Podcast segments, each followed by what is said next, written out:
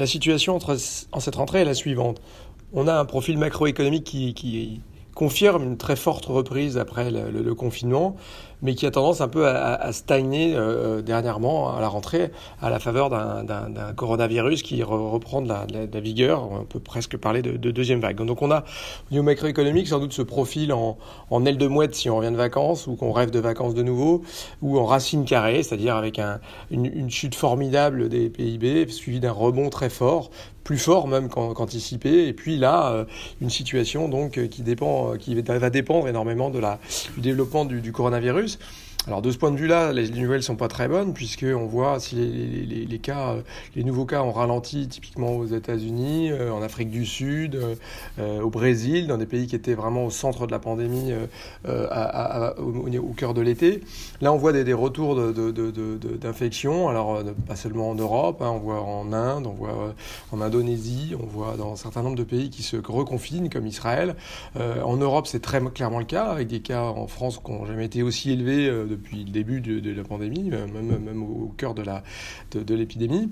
Euh, la, L'Allemagne qui est au plus haut depuis avril en, en nombre de cas, en Grande-Bretagne, donc on voit un certain nombre de, de, de cas qui obligent les économies à se, se refermer. Hein. Donc quand on suit un petit peu les indices de, de fermeture des pays, euh, eh bien ça, ça, tout de suite on voit un certain nombre de restrictions, sur, on, l'a, on l'a vu en France, sur les bars, les restaurants, euh, qui vont avoir un impact sur la reprise économique, sur la création d'emplois, sur les, la santé des entreprises. Et donc on a ce profil qui, tant qu'on aura pas de vaccin quelque part, on va devoir vivre avec ce virus et les économies vont devoir faire des allers-retours entre ouverture et fermeture. Et donc probablement que la, la, la suite pour l'instant sera un, un, une reprise finalement assez molle. Et donc c'est exactement ce qu'on voit. On a des chiffres macroéconomiques qui, jusqu'en juillet-août, sont très bons. On est, on est même amené à réviser les, les, les chiffres de croissance. Pour la France, on l'a vu. La Banque centra- la, la Banque centrale, la Banque de France ou, ou l'INSEE ont révisé plutôt à la hausse leurs chiffres sur le troisième trimestre et sur la chute du deuxième trimestre. Donc finalement, on va avoir une croissance française qui devrait être autour de moins neuf pour cent cette année. Un rebond qui pourrait être plus de six pour cent à la faveur là aussi du, du plan de relance hein, qui va permettre de, de, de compenser c'est un petit peu plus la perte. Il faut toujours garder en tête que fin deux mille vingt, euh, on sera largement en dessous les niveaux de deux mille dix-neuf, hein, sans doute euh, pas loin de quatre points de P I B. Donc le plan de relance en France, cent milliards, c'est quatre points de P I B, donc ça compense un petit peu, un petit peu ça. Mais euh, fin deux mille vingt et un, on sera sans doute toujours largement en dessous les niveaux de P I B qui prévalaient en, en fin deux mille dix-neuf. Euh, ce qui est intéressant, c'est de voir la dynamique de, de ces plans de relance et ce qui vont rapidement être déboursés et qui vont permettre un peu de, de compenser l'effet sur la croissance potentielle, parce que c'est ça qui compte.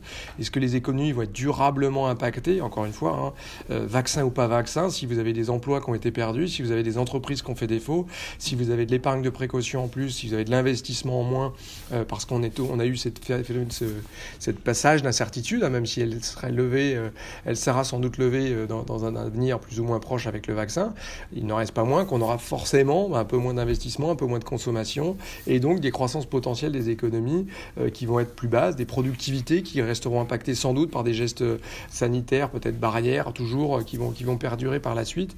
On sait bien que le vaccin ne permettra pas tout de suite de, de, de, de, d'évacuer le problème du, du, du virus. Et donc, on aura des productivités impactées. Donc, euh, ces plans de relance en Allemagne, cent trente milliards, en France, cent milliards, cent milliards, vingt milliards aux Pays-Bas, ces plans de relance au niveau européen, sept cent cinquante milliards, hein, on le sait, vont permettre peut-être avec des investissements euh, sur les infrastructures, sur les transports publics, sur la cinq G, sur, sur l'hydrogène, et cetera, vont peut-être permettre de faire passer des petits sauts de productivité, des petites accélérations avec des multiplicateurs euh, euh, budgétaires, avec des, des, des effets qui pourraient être favorables pour le coup à la croissance potentielle et donc compenser un peu le, le choc phénoménal qu'on a eu en fait finalement avec ce, ce, ce coronavirus. Donc ça, c'est un petit peu, ça reste à voir.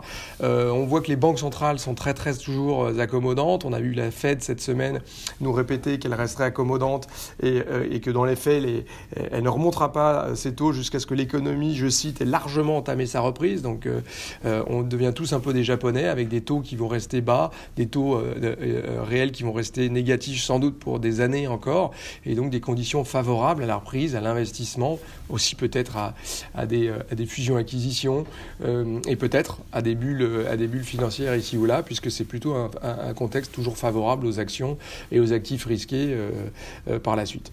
Euh, à surveiller, je pense quand même, c'est les élections américaines, le Brexit qui, euh, dès le quinze octobre, on va le savoir euh, si c'était un petit peu un, un bluff de dernière minute et qu'en fait on va avoir un accord de la dernière heure, ou au contraire une confirmation qu'on va sans doute vers un truc qui ressemble à du hard, du hard Brexit.